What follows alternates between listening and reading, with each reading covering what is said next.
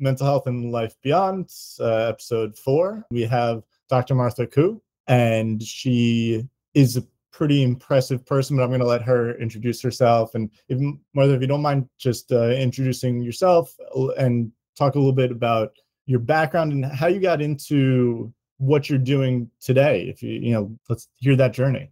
All right. Awesome. Well, thank you so much, Ian, for inviting me and also for what you do. I think it's invaluable to have people like you who want to get the world out about mental wellness and mental health and, you know, different alternative treatments for what we've had, um, you know, the past 50 years or so. So I'm a psychiatrist and a psychoanalyst, and I'm board certified in adult psychiatry and addiction medicine. And uh, wow, how I got here. I, um, well, I guess to go way back when I went to medical school, I was always very much much interested in neuroscience and the brain. And I really was thinking that I was going to go into neurology or neurosurgery. And when I hit the psychiatry ward, I just like fell in love. It was very clear, like that's where I needed to be. I think I was very much interested in the brain, but also sort of humans you know as a species and why yeah. we do what we do and how we respond so how each of us is so individualized and responds differently and um so i went into psychiatry and i was at ucla very heavily biological program in terms of the residency training there and and so i was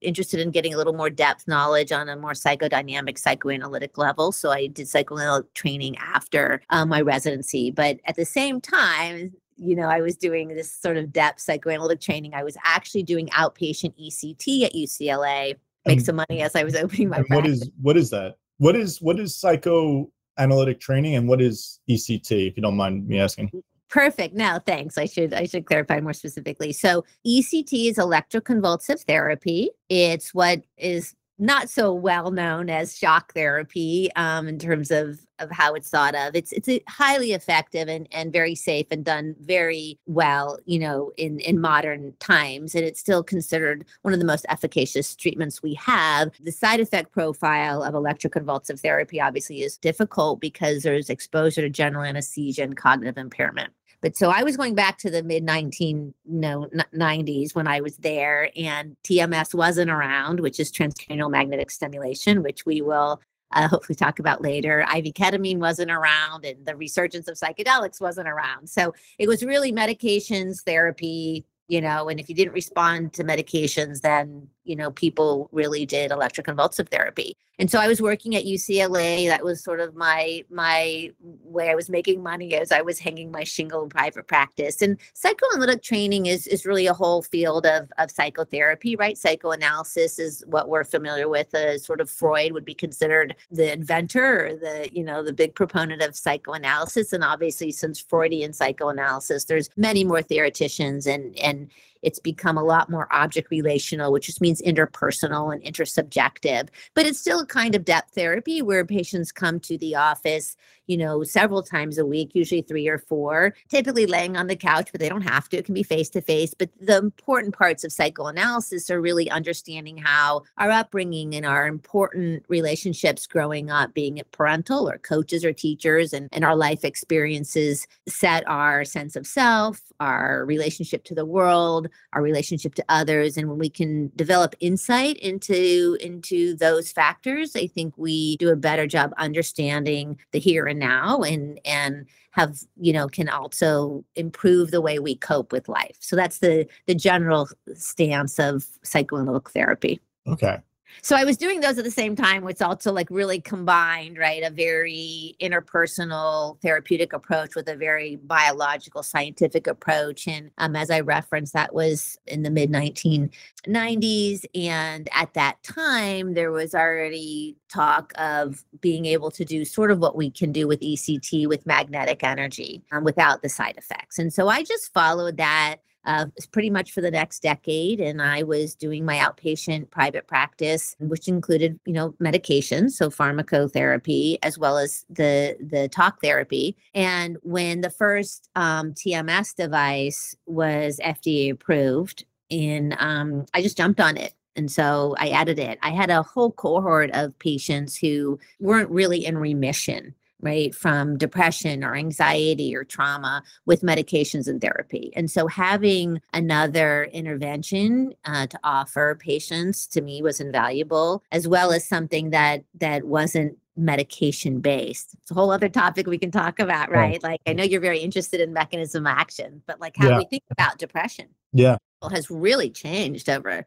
I, I would love to hear what what is your definition of depression and what is your definition of anxiety? Like oh, let's Oh, start are- at the root of that because that's interesting to me. Like I don't I don't really know like I know what it is. I think I know what it is, but Right. what is yeah, what what is what are your thoughts on that? That's a great question. And sort of, I don't think everyone's asked me really the definition. I think there's lots of ways, right, to think about that. So you one could classically go with you know the DSM. That's a big diagno- diagnostic manual that we use in psychiatry. That is just a collection of of symptoms. We call that a syndrome, and so you can define depression that way. That's one way to define it, right? We use that for research purposes. We use that, I think, just for communication purposes. So, in that definition, right, there's a, a person has to prevent with a at least a two week period, and it has to be a significant change from prior with either depressed mood or what we call anhedonia, that's lack of pleasure in life. And then that has to be associated with a certain number of other symptoms, which usually involve like energy, obviously suicidality, you know, sleep disturbance, appetite disturbance, motivation, things like that. And so that's one definition.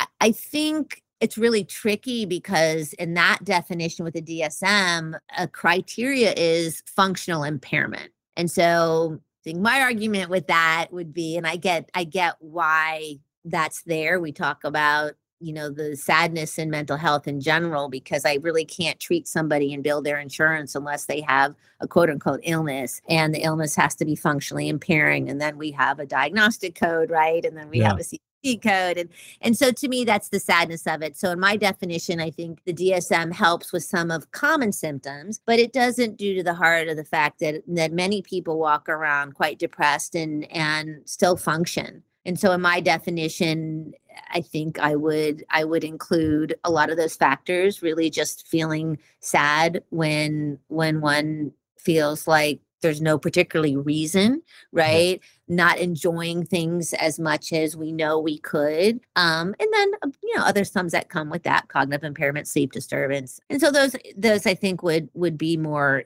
you know in my my rubric now, right, there's so much discussion about depression and really what is it? It presents in so many different ways. Um, and different people. I think a lot of uh, researchers believe that, you know, sort of we've lumped together people that don't really fit. And so depression is probably more than one thing. And it gets to like what we think even causes it. You know, it's that's changed historically, but it's also changed in what we've been able to ascertain from neuroimaging and improvement in, in just the science that we have to investigate the brain, right? So we used to think of depression, another definition, right, was people would call it a chemical imbalance Yeah. people not great with their serotonin or their norepinephrine or dopamine and now and then it got extended really around tms a lot with that it was a neuronal um, firing issue right? And just our neurons weren't firing as they should in maybe one circuit. Now we have a lot of theories about depression is really uh, really a connectivity issue right? That different networks in the brain aren't communicating well and that's something we see like even with the psychedelics like what Yeah. lights up in the brain right and the connectivity issue. And then there's theories of inflammatory illness which we know is a part. There's neuropeptides now that people talk about um, cortisol hypothalamic axis. So there's just I, I think sort of we're gonna it's gonna be great i mean it's the most exciting time Yeah. right to be in psychiatry and psychology because i think we're just learning so much about the brain and the mind and the body. I mean there we go like Yeah. people would say right depression is really maybe begins with the gut. It's a microbiome issue. I left that one out. Yeah so it's really exciting. The more we know the more we realize we don't know i think is really the theme of the the game there. It's it's also amazing that well i guess you know for someone who's not a professional in this space it's it's always refreshing when somebody who i consider an expert understands that this is like it's an ever changing field. There's no one an- like there is not a blanket answer that covers everything. Like eh, hearing you have you have a lot of humility in that answer that is just i don't know it, it's it's exciting to hear you be excited about the fact that there's so much more to discover. It's I, I, I it's a beautiful thing, and like it, it makes me think of all these questions about how you know with inflammation and possible like traumatic brain injury, like TBI, how it could affect all these things. There's so many ways that we can go here. I don't want to get too off track immediately. Yeah, no, so, we could be here for hours, yeah. right? Um, so, it's crazy. You know, you you you graduated, you went uh, into practice, and the, what was the what was the main pharmacological solutions that you were using, and have they changed a lot since then? And what what were those treatments doing in, in, inside of us? What what what were those uh, supposed to be doing, and have they changed, and what are they doing now? Uh, and then from there we can. Ju- I would love to jump into the the these alternatives that you're doing. Just want okay, great. Can, uh, yeah. like a good. And thanks for getting me backtrack on my story because you know why I got here. But yeah, this is I get so excited about everything. So yeah, so so I was doing right pharmacological intervention and therapy in private practice. And yeah, the main the main medication, so that's what we mean by pharmacological yeah. intervention. You know, everybody's familiar with Prozac, pretty much came out in the 1980s. People don't realize how young psychiatry is. You know, the first TCA came out in the 1950s. And when you think about that's a that's a, you know, not a long time ago. TCA is tricyclic antidepressant. Gotcha. Okay. That was like the first sort of mode of action for antidepressants. And when you say did did much change over the years or did things get better? Researchers and and and drug developers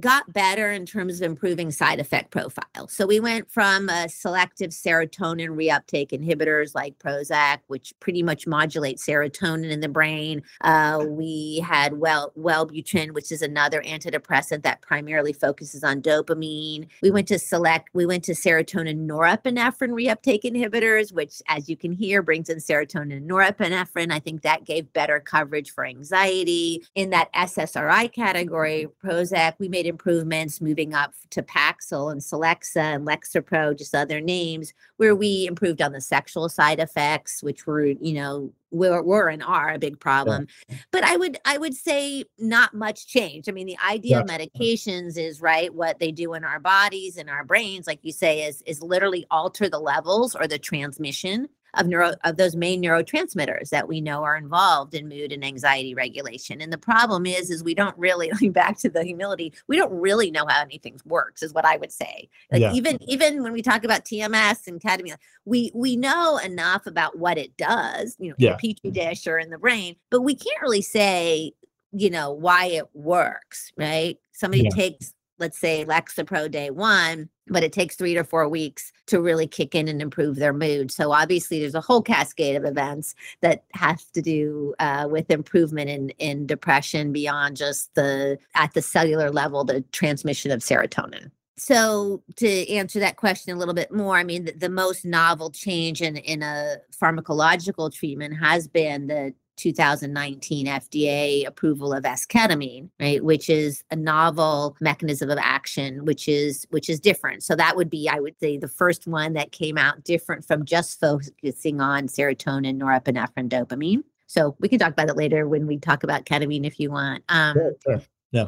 So then when I added TMS to my practice, I, I that was South Bay TMS, and now that has grown into Neuro Wellness Spa. So it sort of brings me to where we are today. I'm the medical director and, and founder of Neuro Wellness Spa, and we have five sites in the Southern California area, and we do offer medication management we also offer transcranial magnetic stimulation, IV ketamine, Spravato. And so the whole point, though, of developing that business for me was to provide patients who didn't get into remission, right, with medications and therapy, alternative treatments. And I think there's a lot of people that that go for help that get partially better, you know, in yeah. psychiatry um, but to me, the the goal is really full remission and then maintenance of that, and and then even wellness, which I think is more than just the absence of illness. And so yeah. there's many layers. So that was the goal. I'm also the medical director of Clear Recovery Center, uh, which is a detox residential, also intensive outpatient for addiction as well as mental health. So I do that that also.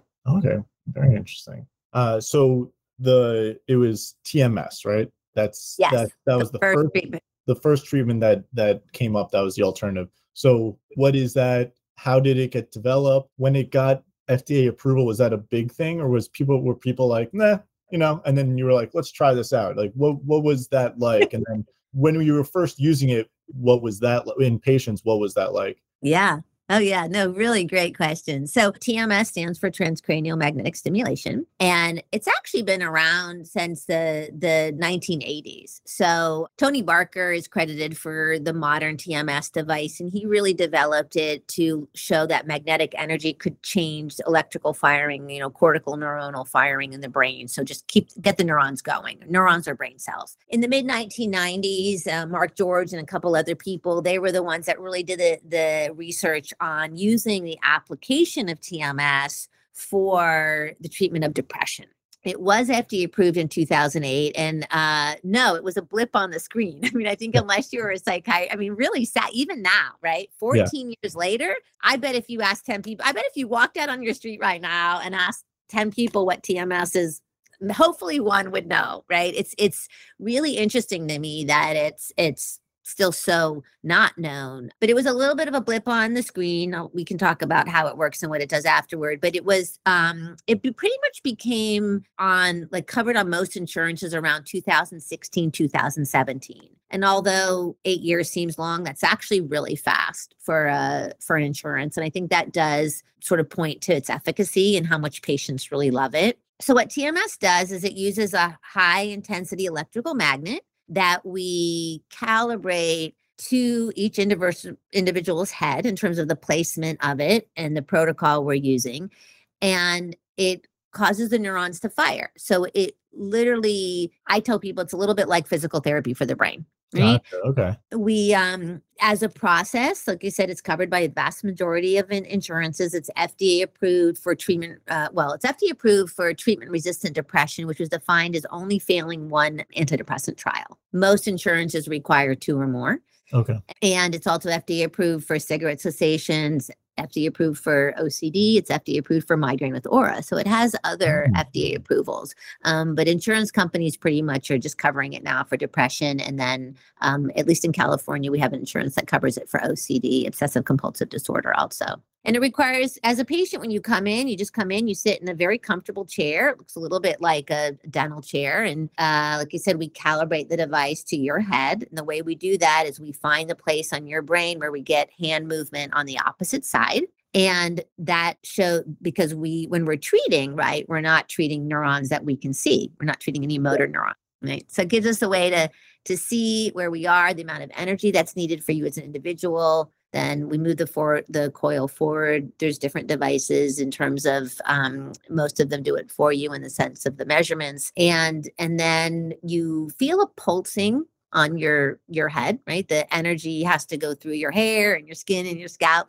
It doesn't there's nothing really tapping on your head just the, the force of the the magnetic energy. And you come five days a week you're in and out about 20 minutes a time. You do that for six weeks, and then there's a little bit of a taper. And the beauty of TMS is when you ask what my patients said, I mean, wow. Like the first thing I noticed, which is why I commented on the partial remission, is patients with TMS to me really get better. They get better on a whole different level of a medication. And it's it's a subtle thing. It's sometimes hard to put in words, but it's clear when you're when you are treating people you see the difference. And i think partly maybe it has to do with not having medication side effects maybe yeah. on board right? So but but people just pop out better. And so but when i opened it was like really it was not mainstream. I think a lot of people even psychiatry thought it was a little woo woo and i pretty much kept it quiet to be honest. Yeah. like i wanted to wait and i wanted to treat enough people to know that I felt, you know, it was efficacious, it was good. And that became clear very quickly. So to go over a few things more about it, you said you you come in five days a week, in and out about 20 minutes, covered by insurance, really no side effects. Some people feel a little, it hurts a little bit in the beginning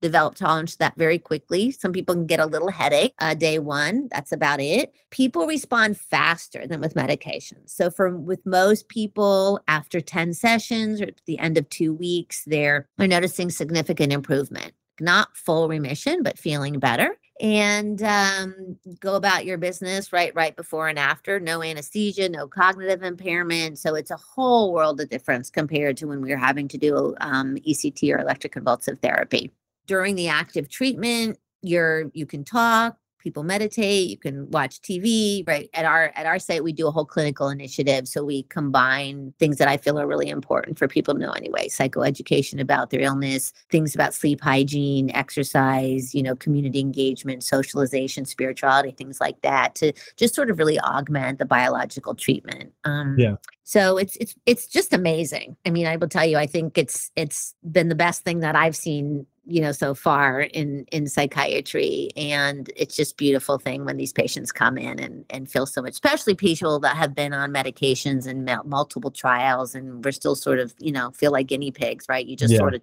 try and works it doesn't you do another trial it can be really demoralizing for someone who's depressed Yeah. Um the so you're you're refiring these neurons. Is there the over the 6 weeks is the magnet moving to different parts? Is like because do you know exactly where to place it in the beginning or are you doing like a coverage where it's like you're trying to hit as many spots over the 6 weeks as possible. So you're trying to refire it's almost like a shotgun approach to refiring the neurons. Gotcha. Yeah, no, it's it's a very specific target. So we Okay. know enough, right, in neuroscience to know, eh, you know, once again, we can't really say causal yeah. association on, on functional magnetic resonance imaging and things like that, but we do know the circuit, or we feel really strongly we know the neurocircuit involved in mood disorders and mood regulations. And so that's part of the left dorsolateral prefrontal cortex, which is about like your left forehead. Okay. And then there's fibers that are connected down. We, we pretty much say your anterior cingulate and your amygdala. Amygdala is a big emotional seat of the brain. And then those fibers wrap back forward to the, the prefrontal cortex. So we're targeting a very specific network in the brain, and we're just getting that network to fire. So we don't move the Mm, okay. coil around Yeah, okay. but your point is is really valid. We we we treat in a different spot when we're treating OCD, right? Different network. Anxiety, we take we tend to use right-sided treatment. So that same network I described, but we use we use an inhibitory protocol versus an excitatory protocol on the left for for depression. So you know, with TMS, there's different pulse frequencies, different protocols, and different placements, as you say, depending on what illness, what diagnosis we're we're targeting. Oh, super interesting. Is there is there any sort of um, MRI or scans that you do before and after that like show anything? Is it possible to see before and after for neurons firing and not firing through any of our like existing scans that we could do? Yeah, it's possible. So so we don't. It's not necessary uh, for TMS. It's not necessary for the calibration. There are other devices that use neuronavigation. So the issue is it adds it can add significant cost. So for Yeah, a neuro navigation device, yeah, but we can send a patient, they can get a brain MRI. Uh, these devices will incorporate that and target the area with neuronavigation like I said, we, you know, the when we pulse the the site, there's a little wiggle room, right? We think about like the site we're targeting maybe sort of like a half dollar, and the magnetic pulse comes out maybe sort of like a you know pencil head. So obviously there's a little wiggle room, but when you calibrate just with the device itself, using that visual of the of where on the motor cortex you're getting the hand or the thumb movement, it's actually quite accurate. And then the other question was, yeah, like we can put, I could tell you if you come to me depressed and Yeah. I put your head scanner, right? Like you say, that network that that we're targeting would not be firing as robustly on the left compared to the right, right? Which is sort of Yeah. why it was chosen.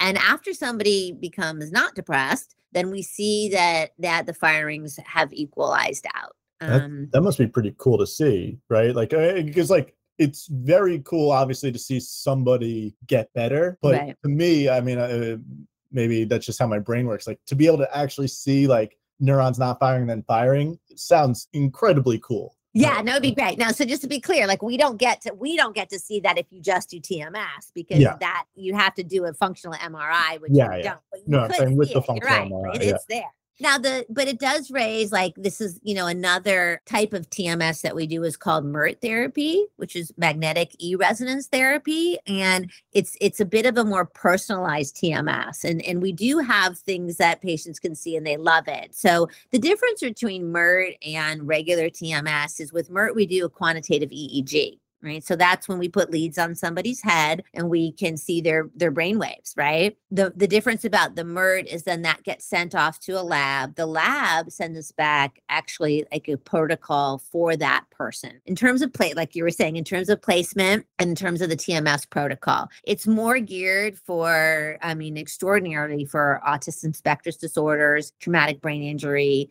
PTSD, and dementia. So those are the primary for uh, really good indications. And we repeat the EEG then every two weeks. So every 10 sessions. And we can see how the brain is changing. And patients love that, right? Um, yeah. Just because, like you say, everybody's different. Some people like the real concrete, right? Yeah. Um, corroboration of what's happening subjectively. So uh, we use MERT a lot for, like you say, AS, autism, PTSD, um, traumatic brain injury. It's, it's incredible uh, to see the changes there in cognitive impairment. Oh, wow. I mean, I, that brings up a whole other questions about all those things and how we're addressing them because everything in the brain is obviously there's so many uh, places to go. Wow, yeah, that's that's super interesting.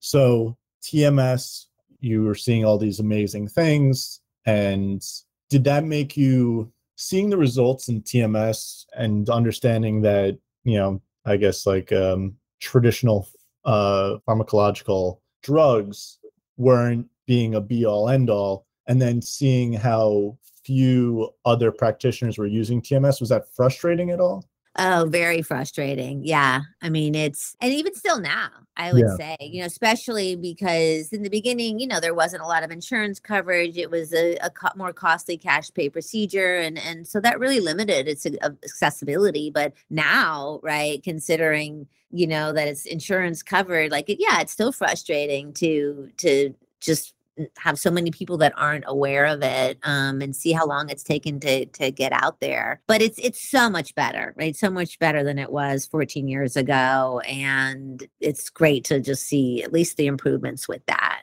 you know it doesn't work for everybody. So that's yeah. that's the other thing right? So in general we say there's about 20% of people that will not respond to tms which i think is also significant you know assuming proper diagnosis biological depression right? I think is just a testimony to what you're asking about before. I mean i think not all depressions are the same and we're not all the same as individuals and and we need different things to improve um, our mood and our functioning. But that was sort of why like it captured a lot more people, right, with a TMS, but you know, breaks your heart and somebody comes to you for six to nine yeah. weeks and they do TMS and they're not in remission, right? And so having other other options for people eh, were important too. And, and so that's where the IV ketamine sort of came in. Well, so was that so can you use TMS for anxiety as well? And I know you mentioned it's the other side of the brain and you said it's an inhibitor for anxiety. You're now for anxiety you're you're inhibiting the thing that's causing anxiety. Yeah, and, I think that's so a great what, what is that?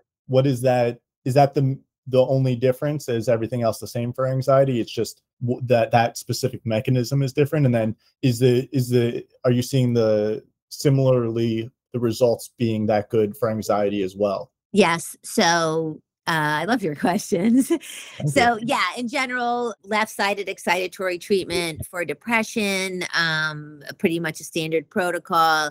And look at our site, we have a really high, we have like a 76% remission, I mean, response rate and about a 54% remission rate which is which is which is really good to put it in perspective with meds. After you know with with one trial of meds maybe a couple trial you get 30% res- response. So it's more yeah. than twice as effective right as most medications and without all the side effects. Right side we do and it's pretty much the same but we do a, an inhibitory protocol but targeting that circuit on the right side rather than excitatory we get really good results with that. Now that being said it's, it's just more like you know how much we don't know about mood and yeah. anxiety a lot of people do great, you know, get a huge anxiety response with excitatory left. Like we're treating their depression, they have an anxious depression, or they have a an initial anxiety with a secondary depression. We get great results, and so you know, it's it's really sort of there's a lot lot to learn, yeah. right?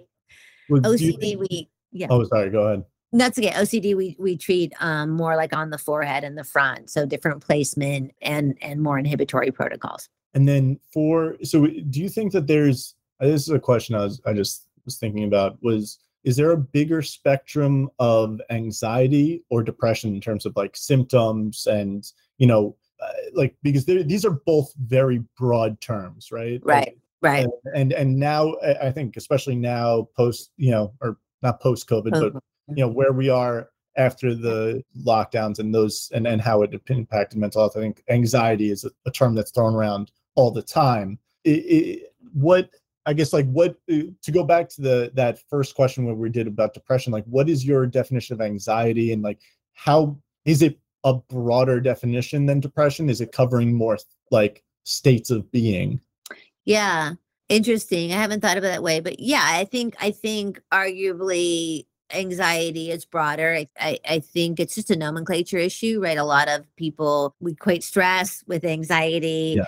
Um, and fear, right? We always say fear is is healthy, normal. Anxiety is is what we sort of want to treat. Some anxiety obviously is good; it serves us well because it's in for me. You know, I think unlike to me, that's the biggest difference, right? I'm hard pressed. I like read about it. I, I don't know what advantage there is to being depressed, right? Yeah, like as right. a species, right? Yeah. Like I just really th- that's that's hard. Whereas anxiety, like it does give us information, right? Um, when we're feeling anxious, I think it's a time to look okay and really reflect. Like, I mean, we should reflect and look when we're depressed too, but I mean with anxiety in particular, right? Like, wow, Yeah. I'm noticing that and and what's going on and what do I think is causing that? Because I think it's not necessarily jumping to a medication or, you know, therapy is always helpful, but not a medication or TMS, you know, for anxiety. So I think it is a much broader area, like you're saying. And I think there's it's just really like a probably just more of a nomenclature. The DSM obviously has a very set fixed definition of anxiety also, with which has a lot of crossover with depression, with the sleep disturbance, right? Irritability. Right. Um, some of the things, but it's a broader definition. And I think in general, because TMS is FDA approved for depression, we're we're much more often treating depression. And, and like Yeah. I said, we noticed that uh, you know, there's a big comorbidity, just means happening at the same time of depression and anxiety. And and they Yeah. tend to um, what's interesting is some people both get better. And where I think we really see the difference and the different sides when we treat TMS is when you, what we see with patients, where sometimes when their depression goes away, they notice their anxiety a lot more. Yeah. Those people I would consider like they either have really two things going on or they're really maybe a primary anxiety disorder person. And because they've been anxious so for so long, they end up with a depression also. And those people, that's where it's really helpful. We can they can come back and then we can treat on the right side and, and pop out their anxiety also. But sometimes there's a teeter totter with anxiety and depression. And sometimes they're either both present or both go away. So we sort of, you know, either say like an anxious depression or maybe two separate disorders. Yeah. Okay. Uh, so we have TMS, and then you know works very interesting and effective treatment, and then we have the new kid on the block, Mhm. which was 2019 FDA approves ketamine therapy. So Well- or, or sorry, I, I'm not sure if I'm saying it. No, no, you're absolutely right in terms of Spravato. So just to separate them out, because I think this people all we all like uh, like you like a lot of people or patients that come to me will just say ketamine, but I think it is a little important to separate them out because you're absolutely correct. 2019 was the FDA approval of Spravato, but that's a very specific nasal ketamine, right? Okay. Yeah. It was more around 2000 that people were aware of intravenous, that's IV, right? Needle in your arm and, and putting it in that way in a proper medical setting was was could be super helpful for depression and with a, a more rapid response. So that became well known um, in 2000. Ketamine is a just we should probably say what ketamine is. yeah, ketamine let's- let's is- jump- yeah. let's jump into everything about ketamine and what can we even start with like what was because you know I know I've done a little bit of research about some psychedelics and the history of them, and you know you have uh you know you had some we obviously we have the more recent stuff out of like uh John Hopkins.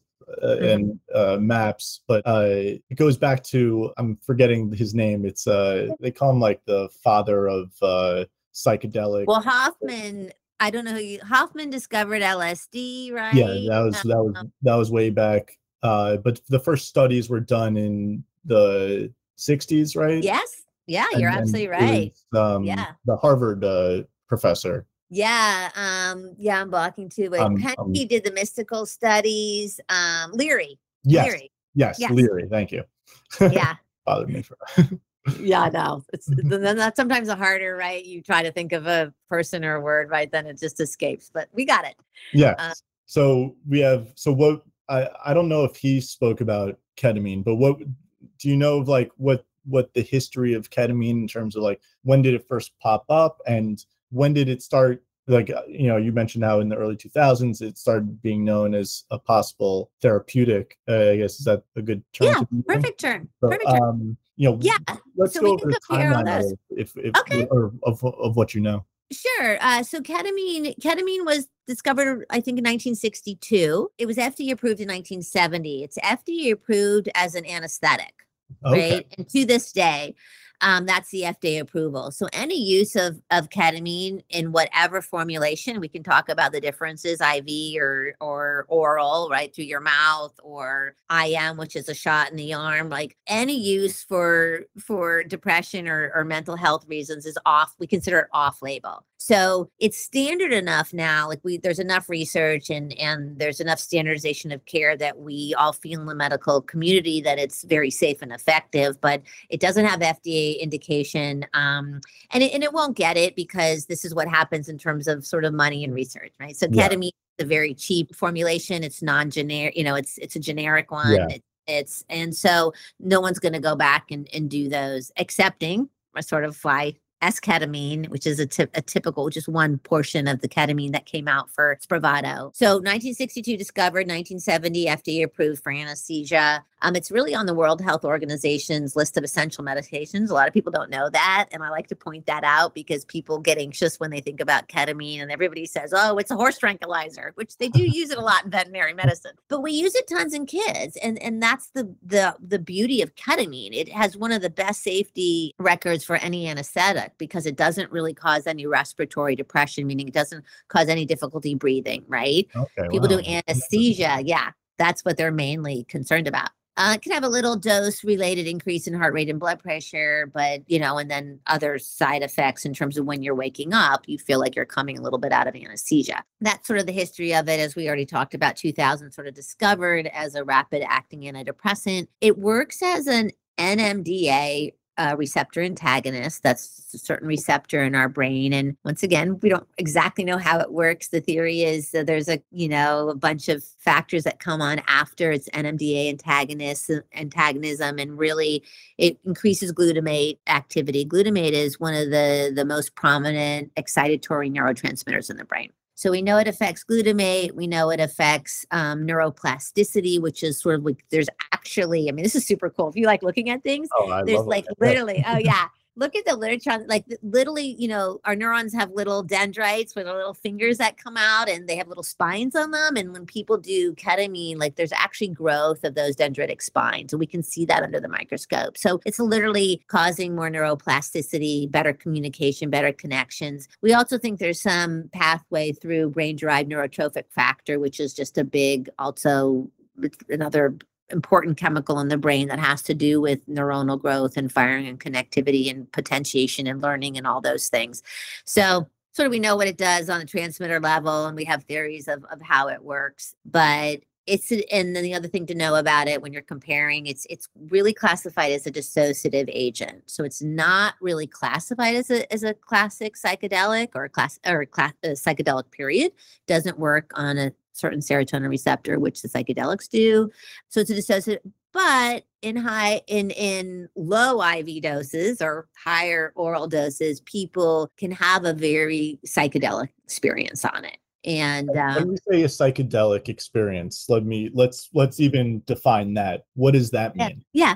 so it's it's you know most it's different for everybody, right? But the common elements would be sort of a, a difference of time and space right? A sense of of maybe time seeming very long when it's short. Um there can be visualizations right that are seeing colors and lights. There can be a sense of like a synesthesia which is where you're like smelling sounds or like tasting you know colors or whatever. There can be a, a sense of of really I want to say like mystical experience or a spiritual or a unity, right, with the community in the in the world. And I think importantly for when we use it in terms of uh, treatment, a perspective that comes across, like a little objectivity, a little removal from us as an ego as one with what's going on within us or around us, and and just bringing in a different perspective. And I think that's the whole other part of depression we haven't talked about. But um, so I think those those would be maybe common elements of a quote unquote psychedelic experience.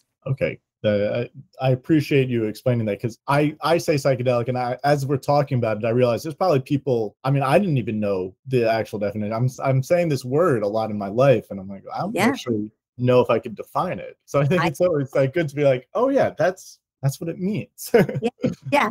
Well, I really like that you're you ask all the definitions, and I think it just is an, another example of like how difficult communication is, right? And and how important it is in in, in life in general between us and all conversations, but in medicine because it's the same thing. Like I I caution patients can come in and say I'm depressed, but we don't let them just say that. Like, well, what does that mean to you? Because yeah. it's very different, and what we might choose as a treatment will be very different depending on how they describe their depression depression. Same thing, psychedelic. We all have a sense of, oh, like we know the 60s and LSD. we sort of have a sense, right? The Beatles. but, eh, you know, like, well, what is it? And it still gets, you know, I think it's still a hard definition. Um, but, but hopefully I covered main elements of it. Mm. Yeah, I, I think you did. And uh, if anyone hears it, listens to this, and has any more questions about it, feel free to throw it in the comments. Absolutely. So when some, so when when was the first time you started to when when did when was your first interaction with this as a therapy? And then when did you start offering it? And then like what what did that look like? And then what does it look like when somebody when when you at your clinics offer it as a therapy? So uh we added iv ketamine to neuro wellness spa in 2017 and mainly like i said i, I just wanted uh, other options for patients. It's sort of why we added spravato right? Um, that if meds weren't working and tms wasn't working like what other things could we do? We there's many and we can talk about this there's, many ways to do ketamine in terms of formulations and process but i come as you know from a very psychoanalytic background and and and i also really like the idea of of knowing exactly what dose somebody's getting in terms of like absorption. So I chose to do the intravenous route at Neuro Wellness Spa. So, and that's all we do outside of this Spravato, right? Which is different, but we don't do the intramuscular, we don't do oral. And to know about ketamine, there's also a different therapeutic strategy. Some people use it in a what we consider sort of a psycholytic capacity, which is a lower dose in the context of talk therapy to sort of disinhibit somebody and open them up and talk at the same time versus more of a this psychedelic dose. Yeah. So we use the IV. I like that because I like it for many reasons. One, 100% bioavailability. So I know exactly yeah. what's going in the patient is seeing versus and real quick for those of us, you know, anyone listening who doesn't understand what does bioavailability mean? Yeah, it's sort of like what the cells in your body see. So when we put when we put ketamine uh, directly into the vein, 100% of that ketamine is being processed and metabolized by your body. Versus like if somebody takes ketamine orally, it might be t- it might be 20%. But there's and a range because like there's stuff lost in digestion and and this for anyone listening also applies to if anyone has ever taken a supplement or vitamin C, mm-hmm. you know when we take anything orally, we the bioavailability isn't as high as if you got it intravenously. Just wanted to Absolutely. throw it out for anyone listening because that's bioavailability is something that is super important to know about. Yeah, super important. Yeah, it's great, right? It goes into our stomach. We digest some. It goes, but mainly we we have processes through the liver, so it goes through what we call first pass or, or hepatic processes, and that metabolizes it down. And there's there's change. There can be huge changes in absorption, drug drug interactions with other things you're taking. There's a lot of things, but whereas we when we put it in the vein, we know it's like 100% there, and it avoids all that uh, you know absorption issue and digestion and metabolism issue. I mean, it still gets metabolized at the end, but in terms of the initial um, impact. So I liked knowing that 100% of what was going in was going in. I also like the IV because you know we use we can we use small doses and you can always stop an IV, right? So it's very rare that I, I think in in what five, six years, there's only been two people that we chose to stop the IV because they had some anxiety. But the nice thing about ketamine, like it's very fast acting, and when it's intravenous, you stop the pump, and and in five minutes it's it's done right yeah. whereas you know, you you put an injection in somebody's arm in their muscle, like it's it's going to be in there for a couple hours, and that's yeah. the way it is. The same thing orally, and so I like that formulation. And then I and then my view of ketamine really is we do the infusion. Well, I'll talk about so maybe that. So the patient comes in. We've done obviously psychoeducation about what ketamine is we do preparation so telling them what they expect because like you ask like what's a psychedelic experience? And so giving them some some understanding of what that will be like and then also setting some intentions. And so what is the goal? And um, we know in these psychedelic processes that set and setting are really important. So set refers to sort of your mindset going in. It refers to sort of ideas that you have right? You're you know you're a lot of that the setting is the setting you're in as well as you know the larger cultural and social setting. And that really that really makes a difference in terms of the outcomes of these. So we we work hard with patients to ensure the proper set and setting uh, that they're prepared that they set an intention come in the room uh, we lower the lights. We have them wear an eye mask if they feel comfortable. So that's a very internal experience. Uh, we have a nurse. We never leave the patient alone. So nurses with the patient the entire time. Uh, we monitor pulse oximetry, which is their breathing, even though there's really nothing to worry about. But safety measures. We do, uh, you know, we we measure their heart rate and blood pressure throughout and we just start the infusion. Oh, we also have soundtracks. So people can bring in their own music, but we have set soundtracks that that to choose from also that sort of guide it and go with the flow of the experience. Um, so tailored for that. And so they put on their headset, they put on their eye mask, we leave them alone, you know, and they have their experience, and then we ask them to journal when they get home as much as they can remember and then uh, we do not have therapists in house we we have them process with their own therapist or if they haven't had one when they come to us we make sure that they're hooked up with a therapist who can do more integration afterward to process so that's one style of the ketamine and like i said i really like that i like the safety of it i like the known efficacy of it in terms of the literature. And I like that I, I, really believe in the mind's capacity to heal itself. And I feel like I'm always reminding patients like I yeah, the ketamine as a substance we know does something. We know that from Spravato, but I feel like therapeutically there's so much healing in in the experience that they have and then how they process that in therapy. And I think that that's invaluable. And that's sort of why I like that strategy uh, the best. Have you done it? Yes, I have. I, have done the I, have done IV and I've done the intramuscular also. And what was your experience like with the IV? It it was it was great. I mean, I uh I think it's a little I I did it so I could have the experience and and like also understand what it's like for patients. I I wasn't struggling with depression at the time and so it's harder for me to comment on that quality of it. But yeah, I think it's it's I was it was comfortable for me. I I had a very much sense of oneness and unity. You know what felt to me like the world. I definitely had. I felt like I was under the experience for hours and hours. It was the IV infusion. I should have said is 40 minutes long. I, I, I actually felt like I was sort of visited by. I have one daughter who's not in communication with me, and I have my father who passed away in 2005, and I felt like the they were sort of there. It was a very interesting, like a loving presence without a sadness. And so I think that helped me when I talk about like perspective.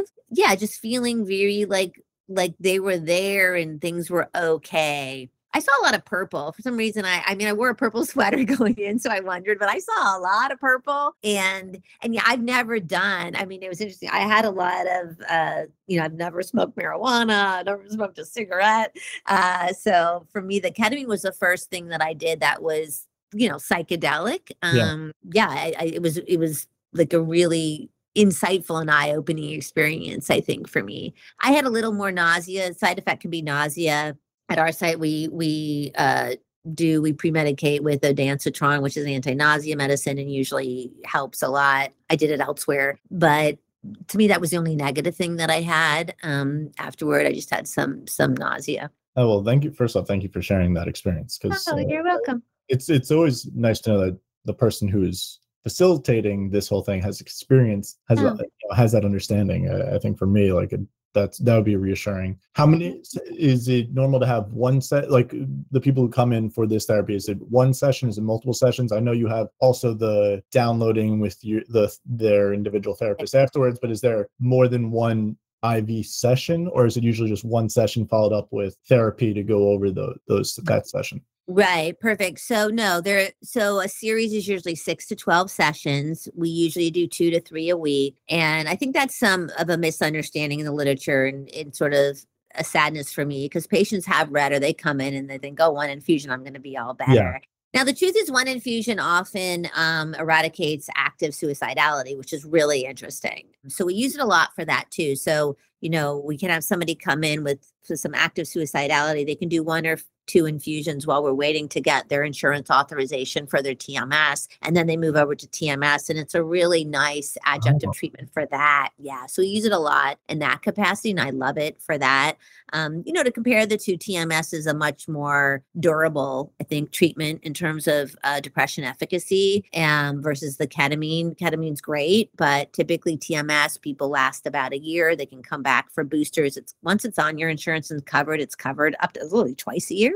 Uh, ketamine, we see people maybe dip more around three months, four months, but then come back. They don't need to do a series of six to 12. They can come back and do one or two infusions. Um, so it's, it's, it's, you know, listen, when you're depressed and you find something that works, anything is great. But so yeah. I, I tend to, I tend to gear a little more for the TMS just because of the cost you know it's cost effective on insurance. And you can you know with ketamine there's certain things to know like you cannot drive home after ketamine. It's considered anesthesia uh, right? The whole process takes about an hour and 15 minutes so different from 20 minutes in and out drive yourself to and fro like no side effects. So so for those reasons but ketamine ketamine's great um, as an adjunct. So they come in then answer your questions usually a series of six to 12 um, they can feel better right after. It just doesn't last so some people, some people that very night, the next day they feel a lot better. But then I tell them, like, you know, you're probably gonna be back at baseline in a couple days. But then as you progress to the series, you get a more sustained response. And for patients just to have an evening or a day, right, yeah. feeling good, um, provides so much more hope and and that's invaluable also in, in treating people that are suffering from depression so it is nice in the rapidity of the you know the response with the ketamine I think it's also very interesting that like there isn't a so eh, there's not you do this and everything's done. Like there right. that doesn't it doesn't seem like that exists. And but that also sort of signifies pretty much every issue that we have in life. Like there's not everything is a continuous battle in terms of our health and our mental health like this is not there's no like there's no pill to make sure you're healthy there's no pill to make sure you're mentally healthy this is uh it's like working out or any other thing it's it's this journey over time and even if something works great you have to do it every so often to make sure it's like it's you know it's your mental workout almost uh, yes or what yeah. it is uh, no, you're absolutely, and that's a big part of the psychoeducation we do for patients because it's like you said, you know, life is, you know, we're there's there's always stuff happening, but even any chronic illness, we consider it a chronic illness. We can get it into remission, right? And then people can work really hard. They have to do other things, right? Yeah. And you said like their their exercise their stress level their life work you know work balance their their nutrition right their sleep habits like how well they're doing with all of those is predict a little bit of how long they'll stay in remission but at the end of the day uh, we do consider these illnesses you know genetically based or prone and and fairly chronic and we can get them in remission and there's a lot we can do to keep them there. But most people with any of these treatments are going to have a time where they'll they'll dip again back and the important thing is noticing it having insight and getting in early because yeah. the earlier you get in the faster you pop back out and the less treatment that's needed. So it's important. What what effect do you think you know in these other factors of diet exercise sleep how big of contributing factors do you think those are uh, versus you know like i guess you know you have your your your nature like your genetics and or your family environment or whatever the those other factors are like how big of the factors are those diet exercise and sleep to contributing to these mental health issues? Because obviously they contribute but you know i don't know exactly what scale i'm looking for but how big of a contributing of contributing factors are they to these issues Yeah, that's that's a, a great question. I mean, I, I think they're not causal, maybe is one way I would say yeah. it. I don't think we think just diet, nutrition, like exercise, like would cause like doing poor on those fronts would cause it. But I think they're they're very important, like that in stress in terms of when a depression rears its ugly head. So where I like I like to sort of say it is yeah, I think you have to have, you know, some people have the genetics for being able to be depressed and some people don't. And so I, I, think there is very much a 50%, let's say, genetic component. When it shows up, I think is a commun uh, sort of just the accumulation of life stressors, whether it's adverse childhood events, uh, traumas that happen along the way, chronic poor sleep, chronic stress, chronic poor diet. I think those those are at least a 50% factor in terms of like when it shows up. And I and then I think once again, biological treatment in generally needed. Um, their therapy is biological too, right? We know therapy yeah. changes the way neurons fire. But I think then those factors become really significant in terms of keeping a recurrent illness at bay. So I think, like you say, how important they are. I think they they alternate depending on what state we're in. Think when we get somebody in remission, then if they can really focus on all those things you listed, diet, exercise, stress, trying to avoid as much as we can, like huge traumatic things in our lives, then then we're gonna we're gonna do better for a longer period of time. Yeah, that's understandable. So I guess we have TMS, we have ketamine therapy, and then the new i guess the two new things that everyone is talking about is psilocybin and mdma right? Is it and mm-hmm. then yeah those are the two new in terms of what we consider classically like um psilocybin is psychedelic. Mdma i don't think would be considered that. I think it's considered a uh, don't know. It's a it's a it's a stimulant in a way i guess but i'm not sure I, I, my taxonomy on the the classification uh, is off. But you know, are those the two that is where most of the focus is uh, in terms of like new therapy? Is that is that where most of the yeah and i think i think uh lsd also so i think so to just answer your question we do consider mdma uh psychedelic so right we consider yeah. ketamine a dissociative agent but it can have psychedelic capacities yeah. at doses and then but the classic psycho um, psychedelics we really consider to be psilocybin, um, like DMT, which is an ayahuasca, right? LSD, because those are the ones that act on the that specific serotonin, the 5-HT2A receptor, and um, are an agonist, so increased serotonin. MDMA we do consider a, a psychedelic.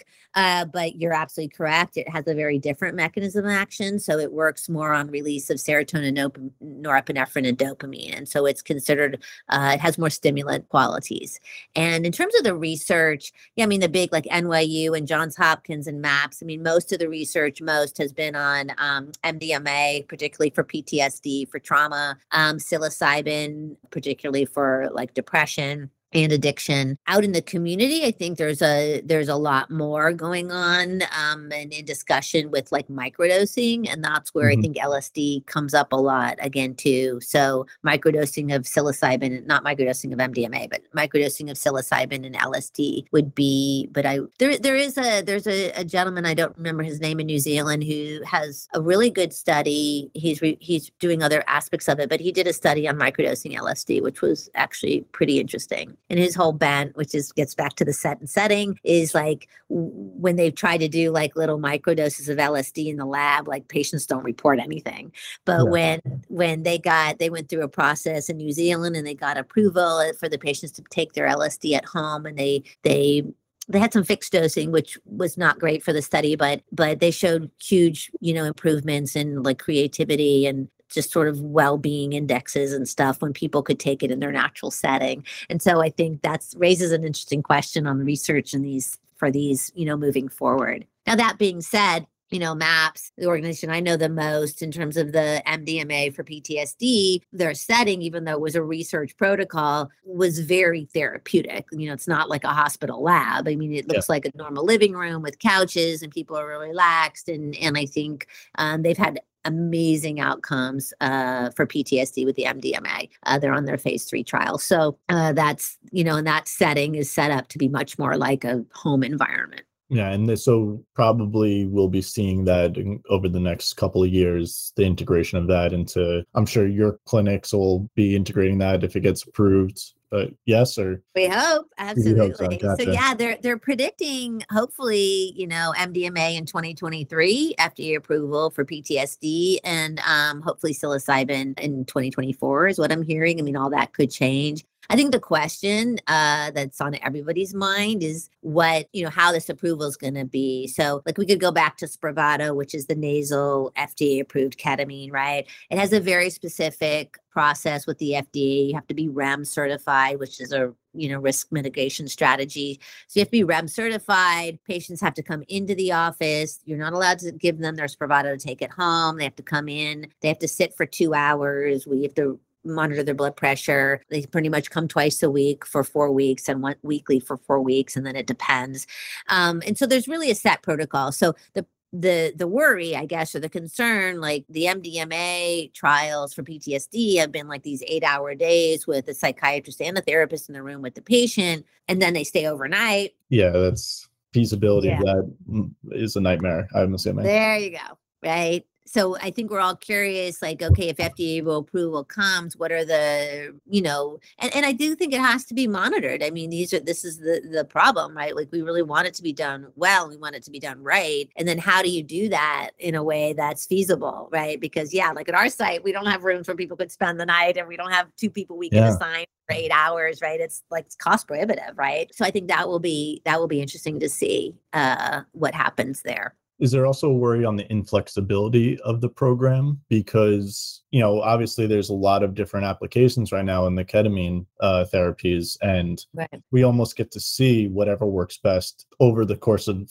you know, however, like, you know, you're doing it one way, you're seeing success. Somebody else could see success doing it another way. There's a flexibility that's allowed based on the fact that it has this other approval purpose. But if MDMA therapies get approved specifically into this program, it's going to be restrictive for just that program. And is there a worry that it is that restriction is going to be prohibitive? Well, that make yeah, I think you hit the nail on the head because that's that's the issue with Spravato. You're right. Yeah. It's it's but I, once again for good reason because I I well I mean it's comfort level. Maybe you're pro- like I I don't call in you know lozenges for people to take it home or yeah. nasal spray. There are people that do that and do it safely and well. But I think it is, it's been difficult with Spravato because of that, that people have to come in the office for two hours. I mean, that's pretty disruptive in your day. Like take it, you know, there and the staffing for that. And so, yeah, I think there's the rigidity of perhaps what would be an FDA approved protocol for MDMA or psilocybin might make it quite difficult for for licensed practitioners to do it in a legal way which is I'm a licensed practitioner, so I want to do things in, in a legal, yeah. right, and and known like with research based, efficacious manner. And then for the psilocybin, because it is, you know, it, psilocybin comes from the muscaria mushroom, right? Uh, uh-huh. Absolutely. Uh, so that's a fungus. Right. Uh, if it gets FDA approval, will it? How are they going to do? Do you know anything of how they're going to create it in a lab? Yeah, well, they do have pharmaceutical sort of grade psilocybin as okay. my like that and that's what they really might do for the studies. And so yeah i think if the fda approval came it would be really for you know uh, a formulation that is you know like standard and fda approved. But yeah right mushrooms grow in the wild and people grow them now and people have kits and they grow them in their bathrooms. And so there's lots of you know it's not standardized right? Yeah. But back to what you say about vitamins too right? Um you know we sell tons of vitamins in the in the the supermarkets and the drugstores and and pe- there people a lot of people don't realize the same thing you say about bioavailability and everything like these these there can be huge differences right? Yeah. in terms of how much we really get from you know a certain vitamin a at a certain drugstore and a certain brand and from different things. So when i have patients then i say like listen if you're going to start like vitamins like one at a time yeah and they're on 20 things. I'm like, well, what's doing what? Like, yeah. I don't know. I start start one at a time. And if you and if it really helps, you know, take it for a month. If you're really seeing difference, great, then stay on it. But then then really try to do the same brand in the same store because they tend to buy them in bulk from from the same distributor. And pretty much the bioavailability should be the same, we hope. But don't yeah. cross brands and move around if possible. So obviously the psilocybin the community is gonna have, you know, it has greatly different strains of of strength and and then efficacy and responses you know the whole i mean I, I, there's a whole other culture around uh, you know taking these products over you know they're they're from traditional you know yeah like cultures and and so there's just the appropriation of these also is a whole other topic of discussion. Yeah. And but when you when you talk with people, sure, you know, really in a shamanistic fashion or that kind of culture, like they strongly believe that how the the product's been handled in itself, right? Yeah. And passed on is going to change. It's back to like the set and setting. But yeah. Yeah. So yeah, how this pharmaceutical grade psilocybin will be well is interesting, right? It's yeah. very different um, from mushrooms walking in nature, you know, in the wild. Yeah, I think it's going to be. Uh, I mean, it's going to be fascinating one way or the other to see. Um, Absolutely. The are there any alternative therapies that we haven't discussed that that are being used for you know for for treatment uh, or anything else that's yeah has we haven't discussed that's interesting to you or that you're using yeah really really good question i i did i made an error i guess when i was saying spravato like sort of a novel mechanism because recently there was a medication approved um Auvelity that is a combination of dextromethorphan which is cough syrup right really? Yeah, um, I guess I don't know if it's exactly different, but they so NMDA receptor antagonist, right? Similar to ketamine or Spravato, but in cough syrup, and they combined it with Wellbutrin, which is the antidepressant we know, bupropion. And the Wellbutrin is only in there to to have a longer mechanism of action for the dextromethorphan, and that was FDA approved. And so uh, I haven't used it in any patients, but that's a that's an antidepressant that's combining a dopaminergic agent with uh, NMDA receptor antagonist, and then and it's really costly still, like now because it's right non there's no generic formulation i think there's there's research being done with uh, neuropeptides like neurohormones uh, i don't know tons about it but i think that's a whole other area uh, to look at and then i think also anti like the microbiome research and anti-inflammatory yeah. products i think are also going to be very interesting I, I think that there's there's like I say, I think it's a great time to be in psychiatry. I think a lot of a lot of energy and passion is going into figuring out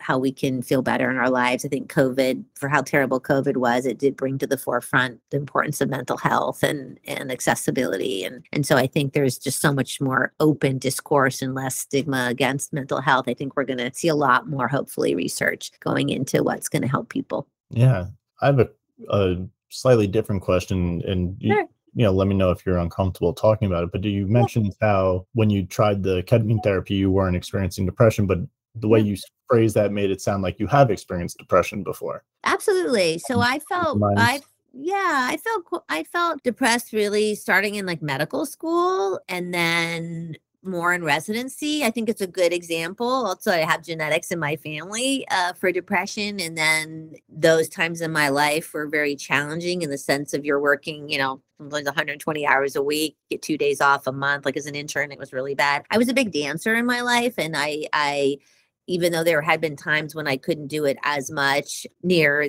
you know, a little bit during college, but I did it even my first two years of medical school. But when I hit the the wards and the hospitals and then clearly residency, I sort of gave up dance completely. And so I think there are a lot of factors in terms of like poor sleep and poor diet and, and lack of balance and lack of creativity, you know, and an outlet that I really had. And and that's when I actually went in. I started to get therapy, and then I also then I I moved in and had an analyst, so I did psychoanalytic therapy myself, and that's really the, that experience is what really encouraged me to then do my own training in psychoanalysis because for me that was that was invaluable. I took Prozac for a little while. Um, during medical school and it was helpful. It helped my mood a little bit. I was less irritable. Probably helped people around me. I slept better. But to me, the my psychoanalysis is really what I think really helps me be depressed and then just have this insight and awareness and do what I need to do to keep myself not depressed. So knock on wood, I've been good for a while. Was, was there a do you remember a certain point that you're like, all right, I need to start addressing this or I need to get help because like was there a certain point that you remember? Or is it just like a, a slow trickle like death by a thousand cuts type of thing where you're like all right um, at a certain point you're yeah, like all right, no, there is a there is a very specific event because I was it was a slow trickle but I was an intern and I had in terms of like being on the Prozac. I had I had two days off a month, and I had this dog that I was made an appointment for to go get groomed, and I uh, and so I only had a few hours and I and I was very particular. I'm a particular person, probably you haven't figured that out. And uh I don't like to leave my dog in a cage all day, right? When I make an appointment. So I had made extreme efforts. I have this one day, right? I call, I make an appointment, I drop my dog off at eight or whatever. And then I go back at 10 and they hadn't even started grooming the dog and I pretty much lost it. like I was, I'm like, okay, Martha, right? Like, yeah, life's too. I mean, it's not that big of a deal, right? Yeah. I always thought nobody lost an iron arm or a leg, and so I'm like, okay, Martha, like you are way too reactive and irritable and stressed. Like there's a problem here. Yeah, and the interesting thing about the Prozac, because I remind patients about this too, like those SSRIs was my first exposure, like in my brain, probably to that serotonin. You know, I hadn't used other drugs. And but I live in Manhattan Beach in Southern California, and I was at UCLA. So you drive along the coast, and I've been driving along the coast literally for five years, right? And I take this Prozac, and I start driving along coast, and I'm looking over, and I'm like, wow, like that is a gorgeous ocean. And that beach is amazing. And it was just such a like same thing it's like i had been years like thinking i wasn't that depressed knowing i probably wasn't feeling great totally not appreciating like this beauty around me and it was such a stark like wow martha like that to me was also eye-opening in terms of like oh like literally I've been driving around here five years and like, oh, there's the ocean. And all of a sudden it was like, oh my gosh, like that's gorgeous. Right. And even now I go, I get to, I mean, it's like, it's amazing, right? When you can be at the beach and see nature like that. And I like literally had been missing out on that um, for a very long time. So, and, and, and it was good like for a while, but I think the Prozac, once again it, it helped for a while and then i think it was the other work that i really needed to do because you sort of feel like it's like the creepy thinker's coming back and and then i got into the the analytic therapy. Yeah i like how you've had it's you know because i feel like a lot of people have it's bad experiences with the prescription medication they go to the alternatives but sometimes you need both sometimes you need one sometimes you know i read a lot and and i tend to be skeptical of prescription mm-hmm. medications myself sometimes just you know sure. you read enough and you're like you read enough of anything you get horrified but it's important to note that like sometimes it does help uh absolutely sometimes it doesn't there's a broad spectrum of ways to address these issues and you know i think everyone needs to understand that there's not one way no no one size fits all right. there's no one solution but mm-hmm. you could there are different avenues to go down and and you know to try and see what fits is, is important here. Absolutely. Like yeah you should repeat that a million times because i think that's right i think that that inhibits people from getting help sometimes right? Just feeling like oh it means i have to be on a medicine or if i'm on a medicine i'm a medicine for life or right? Like just to realize no there we have we have a lot of options for people and, and and medicines do work sometimes and work well and then that's great right? Somebody take it in the privacy of your own home it's not expensive it works like wonderful.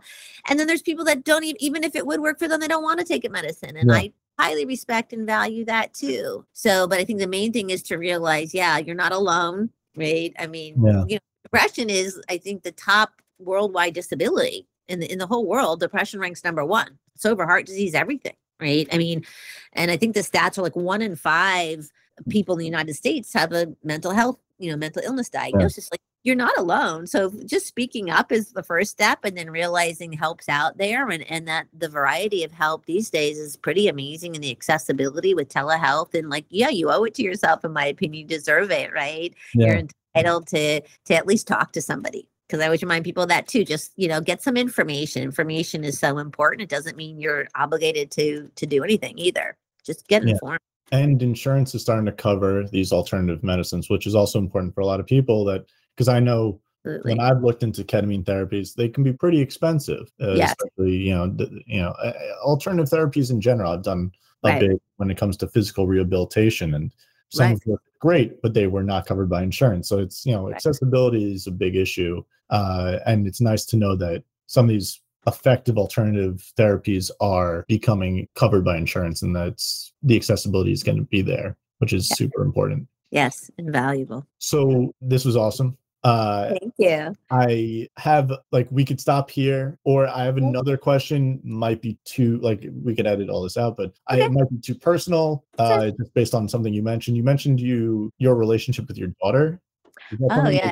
comfortable talking about? Because like, uh, it, you know, it, it's completely fine if not, but tying into your personal mental health journey, I'm sure that has impacted that and Sure. No, I think I'm totally comfortable from my standpoint. I want to say oh, for, oh, for, for my daughter, I probably yeah. shouldn't. Um, yeah. yeah. Because I don't no know problem. if that would be appreciated. Yeah. Um, but I appreciate you asking, really. And yeah, if it were just me, if it just involved me unilaterally, I'd be more than happy to to talk more about it. But because it's it's just me and somebody else, I probably should avoid that. Okay, that's completely fair. What about your father? Uh, uh, my dad was an amazing man. He passed away. Uh, it's yeah, and that's a good question because it's a real reason why I'm interested in psychedelics. One a, a, a main reason. My father passed away from multiple myeloma in 2005. Sorry. And so yeah, I mean, very I feel we were lucky and blessed that sort of I had a good four and a half years with him. Um, so from his diagnosis to to when he passed away, and so there was just you know a lot of very great, really, really good time spent. But um, I do think that in our medical system, we don't do end of life well. You know, I think it gets pathologized. I don't think people access resources and i and i think there's a really great place in terms of uh in terms of the psychedelics but psilocybin in particular you know yeah. in the 60s when the research was being done uh, you know we didn't talk about this but historically the main things that came out in terms of efficacy of the psychedelics were for death and dying uh, addiction um, those were like the two main ones alcoholism and and cancer and yeah. and so there's a lot of good research on that it just makes that people process their death better with less yeah. anxiety and more acceptance and and work through things in life maybe they felt they haven't had the capacity to work through which would always be you know my ideal fantasy when i die it would be nice to feel like you didn't have leftover business right so so i'm i i'm really looking towards when psilocybin gets fda approved to be able to to really use it for um end of life distress because i think it's it's going to be great for that that population and so your relationship with him and his passing, did you and you think that inspired a little bit of your your passion for these psychedelic? Yeah. Yeah. I mean, I was I was great on the relationship front, which was nice and having that time. But but his death wasn't easy, right, for him. He was in yeah. a lot of pain. You know, multiple myeloma, for people to know, it's like you get lytic you get lytic lesions, like holes in your bones, right? It's a it's yeah. a cancer of your bone marrow cells, pretty much. And so we had a lot of pain, um, a lot of bone pain, and we kept him home. You know, he didn't uh, like. Luckily, we were able to do that, so we got to be at home. But he certainly wasn't comfortable. I'll yeah. say that and I, I think if he had had that that process, I think he could have been in, in less pain and and also he clearly had some anxiety, right, about dying that I think could have been uh, ameliorated. I think we, I think most people do, right? Yeah, absolutely. And yeah. uh, that could be a a helpful part just for yeah. everyone in general. You know, the way we look at death is certainly in the Western world, at least, it's very separate from the rest of life. Right. Right. And uh, the more you, uh, when you interact with death, you start to think about it more and more, and you start to have a relationship with it, whether you want to or not. And so you start to think about why don't why is this the first time I've been thinking about it? Why do I why why do we usually shut it out? And I think right there's something personally i think there's something there between you know not having a relationship with death and our just general anxiety and thoughts mm-hmm. about life uh, there's something there that i think maybe psychedelics yeah. can help bridge agree absolutely agree yeah last question it's something that i want to start asking people who i have on who i keep i used to actually i forgot to ask twice already on the two and it's a little bit intense of a question but if your father was here today, what's one thing that you would say to him? Oh, that I would say to him, oh, I love you. I like that's beautiful. Martha, thank you so much for being on. And thank you everyone for listening. And bye.